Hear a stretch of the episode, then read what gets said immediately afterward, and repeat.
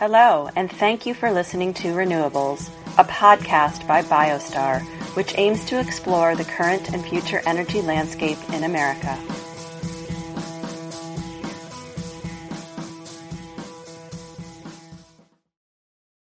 Hi, and welcome back to Renewables. Thank you for tuning in this week. I'm your host, David Smart, Senior Vice President of Sales at Biostar Renewables. Very energized and excited about this episode. Uh, I have these products in my refrigerator every day of the week. Uh, my my one year old eats them sometimes for breakfast, lunch, and dinner. Uh, so I'm really really excited to have um, Emily and Peter from Driscoll's. You all uh, probably are familiar with their berries, and uh, they're probably in your refrigerator too. And uh, Peter and Emily, thank you so much for coming on the show. If you'll just start with your titles and kind of your roles at the company, and then maybe a little bit of background and about your career and, and how you ended up at Driscoll's. Sure, I can jump in if you'd like. Yeah, so uh, my name's Emily Musgrave, uh, and I'm the uh, Organic Regulatory Manager at Driscoll's. Uh, and I'm going on uh, nine years. Uh, time time flies, man. Just going on nine years. Um, I've always worked uh, in the organic um, part of of Driscoll's, um, and uh, my background is that um, I did environmental science. So I studied uh, environmental uh, science in my undergrad and my graduate degree, and kind of decided that wow, you know, farming uh, is a big is a big deal. I think if you want to, you know, be involved uh, with sustainability on the planet, everyone eats food. Doesn't matter what you're eating, you have an impact. Um, and so I feel truly lucky and, and, blessed to be able to work at, at Driscoll's. Um, I've learned a ton and uh, keep learning every day. And uh, like you, my nephews love berries. There's three and five, and I'm their berry supplier. I always come over with them. Uh, they're the best because you can just pull them right out of the fridge and wash them up, and but you know they're just a great quick snack. Thank you yeah. for that, Peter. Uh, if you wouldn't mind, kind of doing the same, your background and your role at Driscoll's. Sure. Yeah, my name's uh, Peter Navarra. Uh, I'm the organic agronomist for Driscoll's uh, Global R&D. I've been working in organics, uh, organic agriculture for a decade now in March. And uh, over the last three years, I've um, I've helped transfer organic technology, organic best practices from uh, California and Mexico over to our our European uh, operations as and uh, Peruvian operations and and in Australia. So uh, we're trying to get organics out to um, all of the countries that we operate in because there's there's a lot of demand for it. Awesome. And I'll second and I'll second the fact that I've got strawberries sitting in my refrigerator and I ate a whole clamshell of them uh, last night. Yeah, they are really good berries, and my wife is all organic uh, with our fruits and vegetables, so I'm very familiar with the product. Um, but for those of us who, or those listeners and viewers who aren't as familiar, uh, maybe with Driscoll's, or the ones that are, but might not know how far your company reaches um, tell us a little bit about kind of the geography of the company and, and the types of crops you grow and a little bit more about Driscoll's. Sure, I can pop in there. So, yeah, so our berries are grown in more than 21 countries and sold in more than 60 countries around the world. And we have a few different um, growing regions. So, we've got one that's called DOTA, which is Driscoll's of the Americas. And so that includes the US, Mexico, uh, Chile, uh, Peru, as well as Canada. And actually, interestingly enough, about 65 to 70% of organic berries sold in the US come from Dota. Uh, and then we've got DEMEA, which is Driscoll's of Europe, Middle East, and Africa. We've got DAP, which is Driscoll's of Asia, Pacific, and China. And then we've got DANS, which is Driscoll's of Australia and New Zealand. So those are all of our her growing uh, regions where we have growers. Um, and then just in case, you know, we haven't covered it, but basically we grow fresh, organic, and conventional strawberries, blueberries, blackberries, and raspberries. Fabulous. And you have a, an interesting model, um, your, your grower model. Um, and Peter, I thought maybe you'd jump in and talk a little bit about that and what it means and sort of why it makes uh, Driscoll's unique? Sure. Yeah, I used to actually used to be a, a, a Driscoll's grower on the other side of the of the fence, oh, and cool. and I've I've always really appreciated this relationship. It's it's you know it's uh, it's it's uh, Driscoll's does all of the marketing and and and sales of the berries, but we also do the breeding, and so we're we're sort of on both sides of the supply chain, mm. and it gives us it gives us a really interesting perspective of the of the industry. And then the big investment uh, and and and management is done by the growers independently. So we we sell them the plants, they grow the berries, and then we purchase the berries from them and sell them and so it's a it's an independent, completely independent uh, grower model, which I think I think it's fairly rare nowadays. Really cool. I did not realize that you were sort of on the the front end of that as well. Um, that you did the breeding. Is that the right word?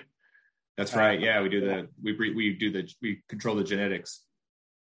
Awesome, awesome. And I know, um, you, I think Emily mentioned, but Driscoll's does have conventional farming operations and organic farming operations.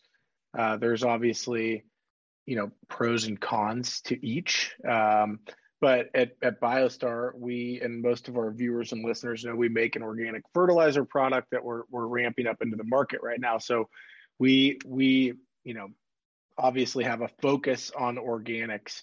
Um, but curious, you know, from your all's perspective, why do organics? What what's the benefit?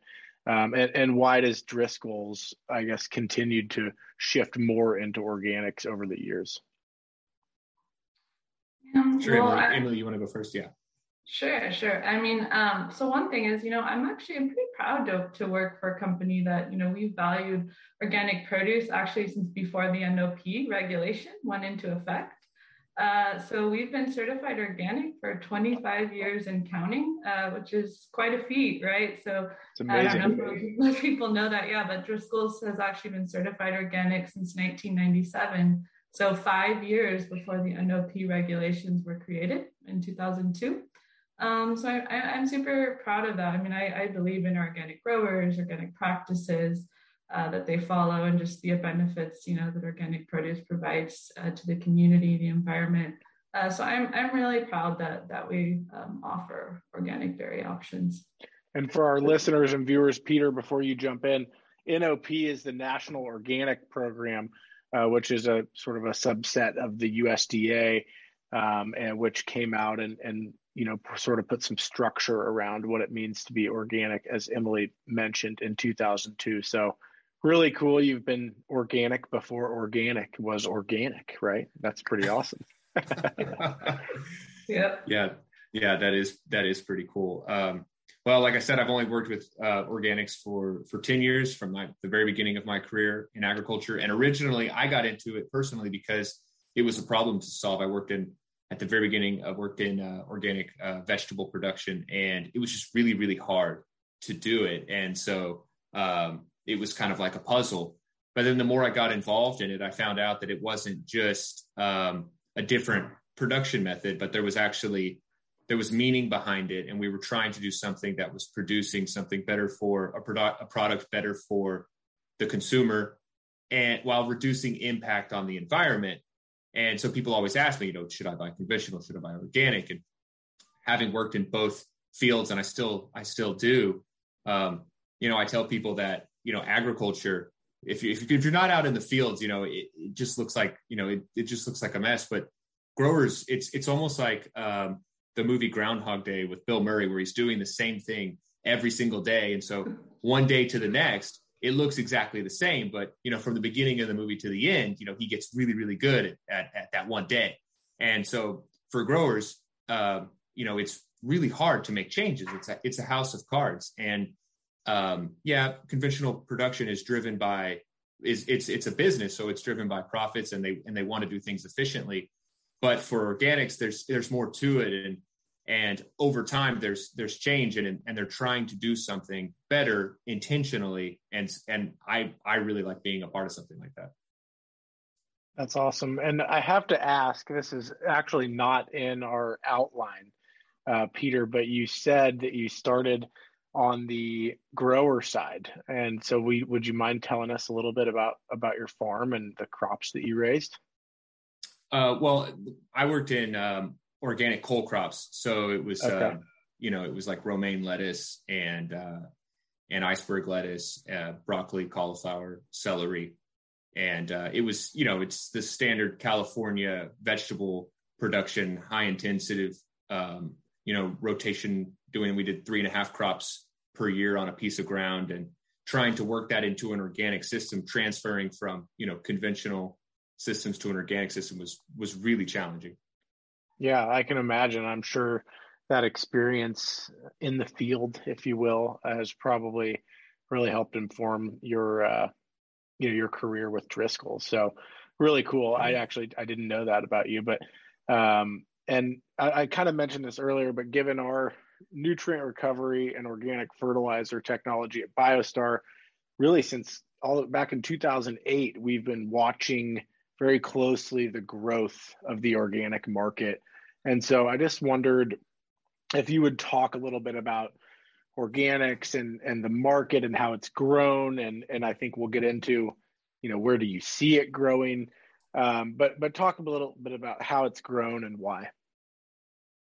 Yeah, so I can kind of tackle that one, and um, I'll try to keep the jargon down. I always we have so many acronyms, so just oh, let no me worries. know if I. Uh, yeah, it's the no, Elon Musk no rule. you, know, you have to explain your acronym. So I know we, there's too many, especially in the farming world. But um, For sure. yeah. So just in general, right? I mean, consumers. We've just seen this throughout, you know, all all produce, but consumers want organic produce in general, right? And berries are no exception there. So I mean, the demand for organic berries uh, is just continuing to increase. Um, we've actually seen that berries are uh, the purchasing uh, per household is increasing uh, annually. That's some of the studies have shown. Um, and then I can just say, just in my experience at Driscoll's, right, I've seen this through the amount of organic sales over the years. Uh, since I started in 2014, um, our organic sales have grown tremendously. Um, and we've also seen an increase in organic growers and acreage uh, quite a bit since that time, uh, especially uh, in Mexico. Uh, we've definitely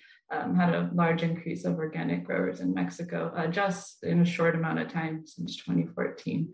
So it, it is it is just it's growing and it's it's continuing. I, I don't see that going down anytime soon. The demand is there. I think you're right, Emily. We like like I said, we follow this really closely, and um, I just wondered a little more, or, or Peter, but a little more forward looking. Where where do you think it's going? Do you think we'll sustain this growth, and and how do you see it kind of seeping into other sides of the business? Want to tackle that one, Peter? Sure. Yeah, I think I think that that's that's a really good question because I look at it sort of from the execution or the production uh, standpoint, and um, you know, I think that I think that you know, as production systems, conventional and organic being the major bookends, right? And there's all these different ones in between. I think I think organics um, is is known in in the community very widely, and I think that we because we have a national organic program and the NOSB has a has a good representation and great participation, and there's so many people working on this, making this the center of their careers. Um, and it's and it's it's and it's like I said, it's become a household name um, I think that I think that it's going to be around for I think it's going to be around for a lot longer. That's not to say that there's not there's not challenges, you know, but I do think that when you whenever and I don't mean to sound nerdy when I say this, but you know, we look if we're if we're only doing conventional production, we don't we don't learn as much. If we have organic systems to compare it to, we we see more perturbations of the same system, or we see our genetics, our our berry genetics displayed in different growing systems and it allows growers to expand their uh, perspective on what's possible with their plants and and and that that helps their their entire production system and makes them more efficient. Nerdiness is very much welcomed on this podcast peter. So okay. nerd out. We want you to nerd out. That is the goal. Uh, emily anything anything you want to add to that yeah, I mean, I, I, think Peter's right, and I mean, I really think, we just hear it throughout, you know, um, all of our internal talks at Driscoll's. But I think really the continued su- success and the future success of Driscoll's really includes continuing to be a leader in organic berries, right? I think that's just I mean, it's it's really intertwined. I think organics are really intertwined throughout all aspects of, of the Driscoll's business model. Um, I mean, I just uh, you know I'm being tons of meetings about maybe it doesn't have anything to do with organics, but organics comes up, right? And it comes in there like, oh, have we thought about this with organic production yet? It, it's really seeping in, I think, to all all sides of the business, and I, I really think our future continued success depends on you know continuing to to be the organic berry market leader. Awesome, thank you for that. And um, I I think if we could just spend a little bit of time talking about kind of convention conventional versus organic not necessarily pros and cons or, or benefits of one or the other but uh, you were kind of starting to touch on it there. You know how have they informed one another as as your company has progressed and developed more organic acres uh, and peter touched on it a little bit as well but if we could kind of elaborate on that i think that's super interesting how you've learned from one side or the other to inform success um, you know on the other side of the coin. Yeah peter i don't know you, you um, definitely have some experience in both. Do you want to do you want to start off on, on that one Sure, it, and there's there's a lot to this. I mean, we could have an entire series of of podcasts on how organic uh, informs.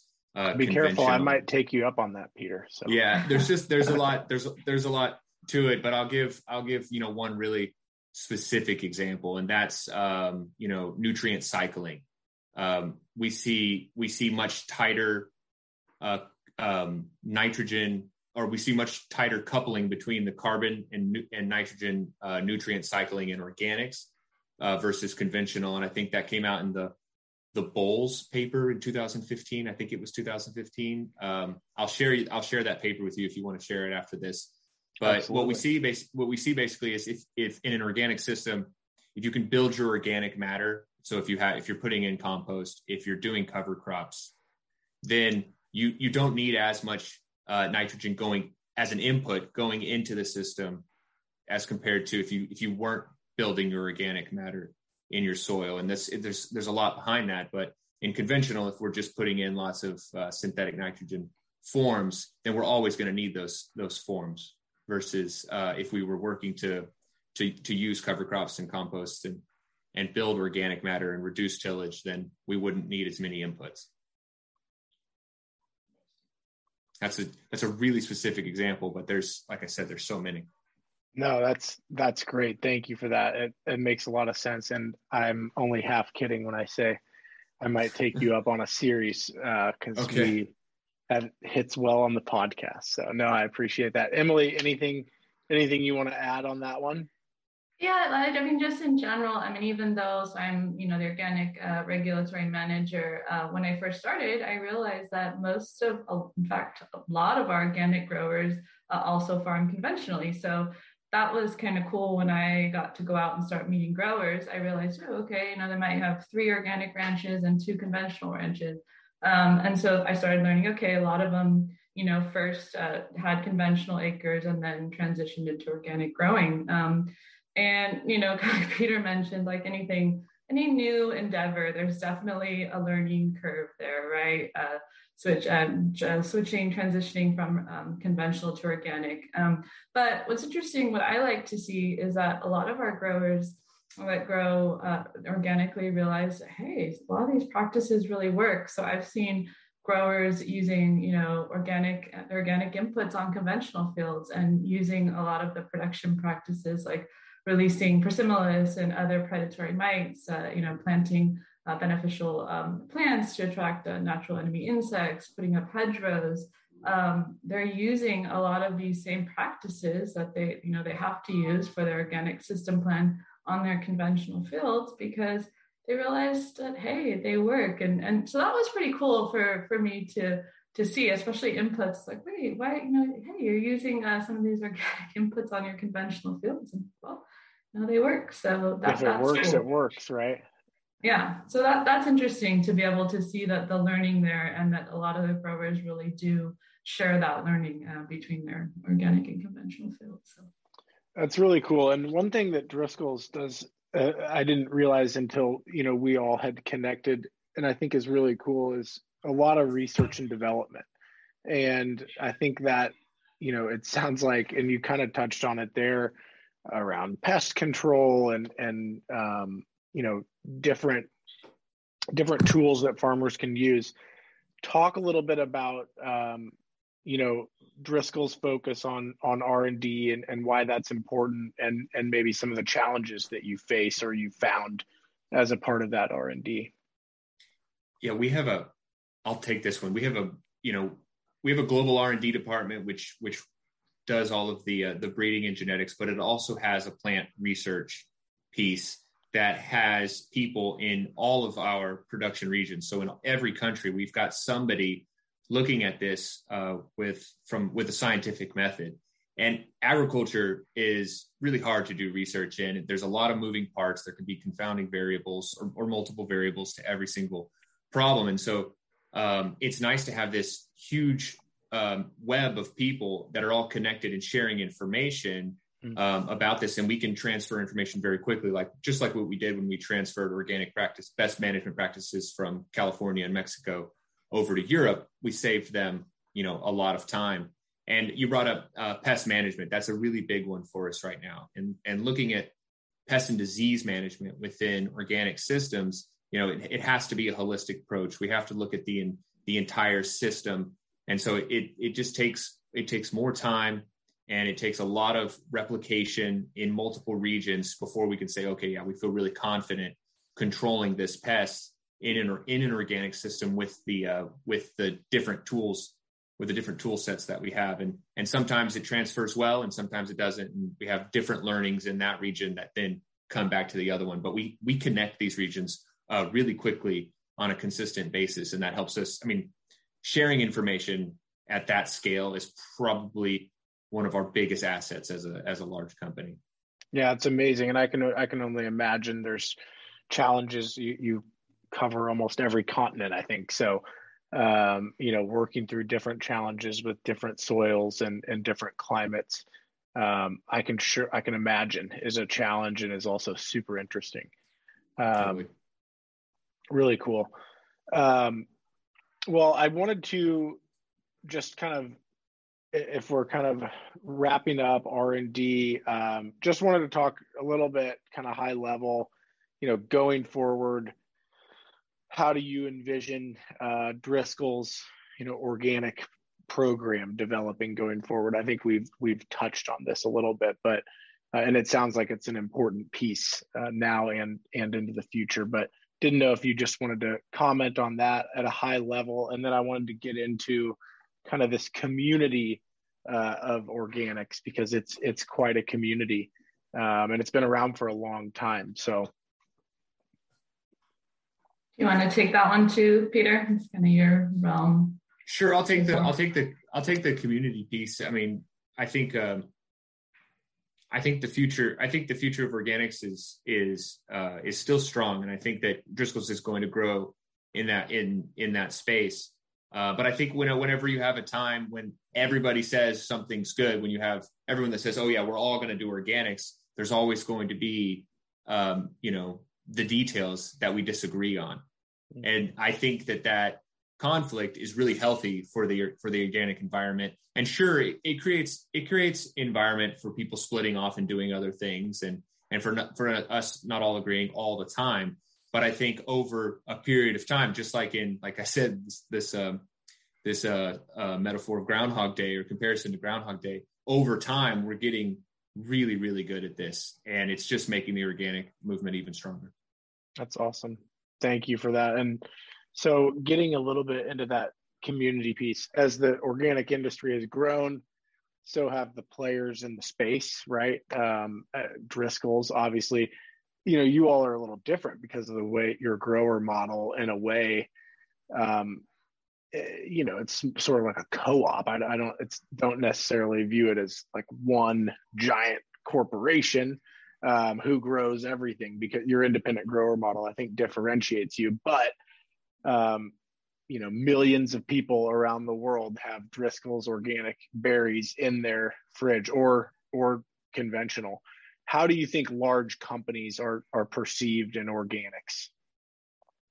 I can I can kind of start off on that one. So that's an interesting question, and i've actually think it, thought about that a lot as my career has kind of been progressing at Driscoll's. Um, and you know, part of it's interesting because I think a lot of people still think organic growing is just this small growers, you know, growing tons of diversified crops on a few acres. And uh, that's the interesting thing, right? The organic ind- about organic industry and farming. So the movement started in the 70s as just this small, you know, grassroots uh, movement of kind of a niche, small amount of growers. Uh, that was long before the creation of the National Organic Program, so the NOP and the organic regulations. Um, and just throughout my years, I was actually talking to people that said, you know, during that are, you know, organic growers and certifiers now. And they said, yeah, in the 70s, we were certifying each other. I mean, growers were certifying each other. I mean, so times have changed a lot since then, right? But that that was the start of the movement. And then fast forward now, right? 2022. Well, it's over a $50 billion industry. Uh, so that's, that's that's quite a change, right? That's that's quite that's quite a big change. But I I do think, uh, you know, there's um, that amount of growth. There's, I think there's benefits and challenges. Um, but I, I, will say, you know, one thing is it's allowed produce companies of all sizes uh, to be, you know, part of the organic community and, you know, being supply, supplying customers with uh, organic products um, all year round. Uh, which I'm really happy about. But it, it's just it's an interesting shift, right? It's it's not the same organic movement that started, but I think all the principles are still there and just continuing to grow and, and get better. But it's a it, it's a different it's different than it was in the in the in the 1970s. Such a small movement. For sure, yeah, and certainly the you know as the organic small grains and and other sort of you know row crops have have the demand for those from the organic side has grown.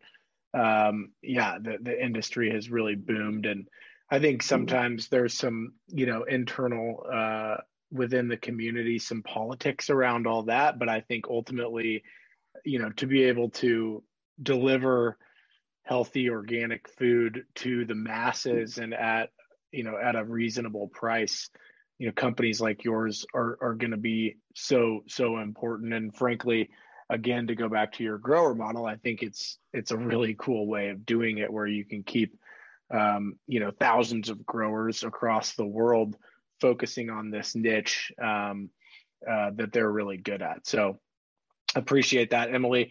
Any sense of just you know going forward as a community? How can we work together uh, to to continue pushing organics forward?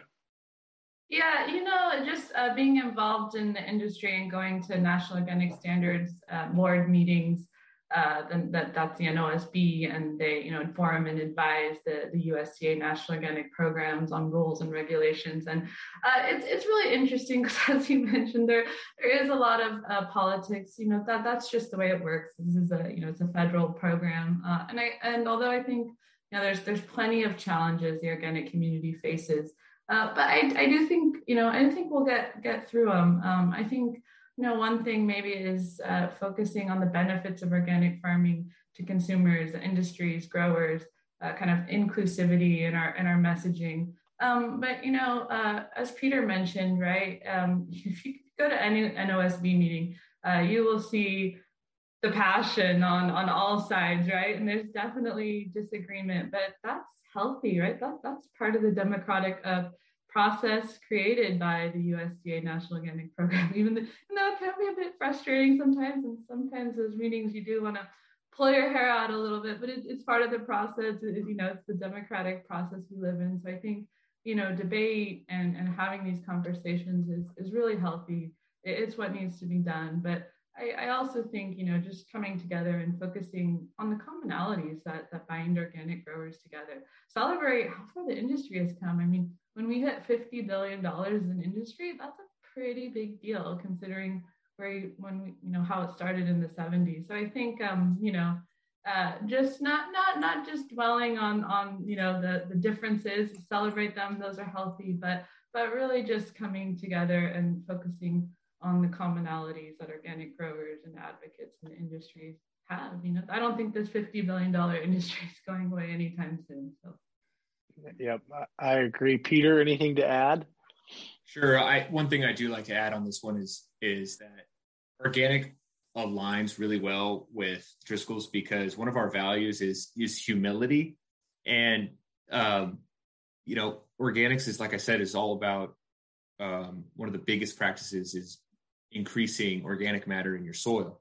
Like that's mm-hmm. that's that's that's widespread everywhere, and uh, or increasing humus in your soil. And the root word of humility and the root word of humus come from the exact same from the exact same Latin. Um, the etymology is the same for those two, and I just think that that's that's really cool. It's like it's within our own uh, language. You can find those those those little secret I don't know codes of alignment there. Commonalities, yeah, I love that. Thank you for that. And um, you mentioned, you know, increasing organic matter in soil and soil health. It's something that we have spent a lot of time uh, researching and, and, a benefit of our um, Super Six fertilizer products. So forgive the shameless plug, uh, but if you're interested in learning more about that you know, check out some of our previous episodes around soil health. Uh, our chief agronomist, Alan Philo, has some great episodes on the podcast. So I think we are going to wrap this up. But before we um, sign off, this has been an amazing episode. Thank you both so much. Really, really appreciate the time. I know you're both extremely busy people. Um, but if you won't mind, um, let our listeners and viewers know we we try to help make connections uh, through the Renewables podcast. So, how can our listeners and viewers find you online? Um, maybe we'll, you know, plug the Driscoll's website too, which we'll also include in the show notes. But if anybody wants to get in touch with either of you individually, um, if you wouldn't mind, just are you LinkedIn, Twitter people? Um, and then we will include some things in the show notes that were mentioned in the episode as well, so they're easy to find. Um, and Peter, I'll take you up if you'll send me that paper. Was it the sure. uh, was it the Burrow or Bowles? It's uh, Bowles Tim paper. Bowles. Yeah, yeah, yeah. Bowles, that would yeah. be awesome. So, how can we find you online? I'm on LinkedIn, so you can find me at Emily Musgrave. I'm, I'm on LinkedIn, so you can find me there. Send me a message. Easy. Yep, yep. I'm on LinkedIn as well and Instagram. So, uh, awesome. same name. Yep. Awesome. Well, thanks again. This has been a phenomenal episode. Really an honor to have Driscoll's represented here on the show. Uh, we really have been centering this show a lot around ag and organic farming. And um, this is just so topical and, and so appreciate your time today. So thank you very much. And thank you to all of our listeners and viewers. Make sure to follow Driscoll's on LinkedIn and any other business platforms that you use. And of course, make sure to follow Renewables on Spotify or wherever you listen to your podcasts. This has been another episode of Renewables. Thank you and see you next time. Hello, and thank you for listening to Renewables, a podcast by Biostar, which aims to explore the current and future energy landscape in America.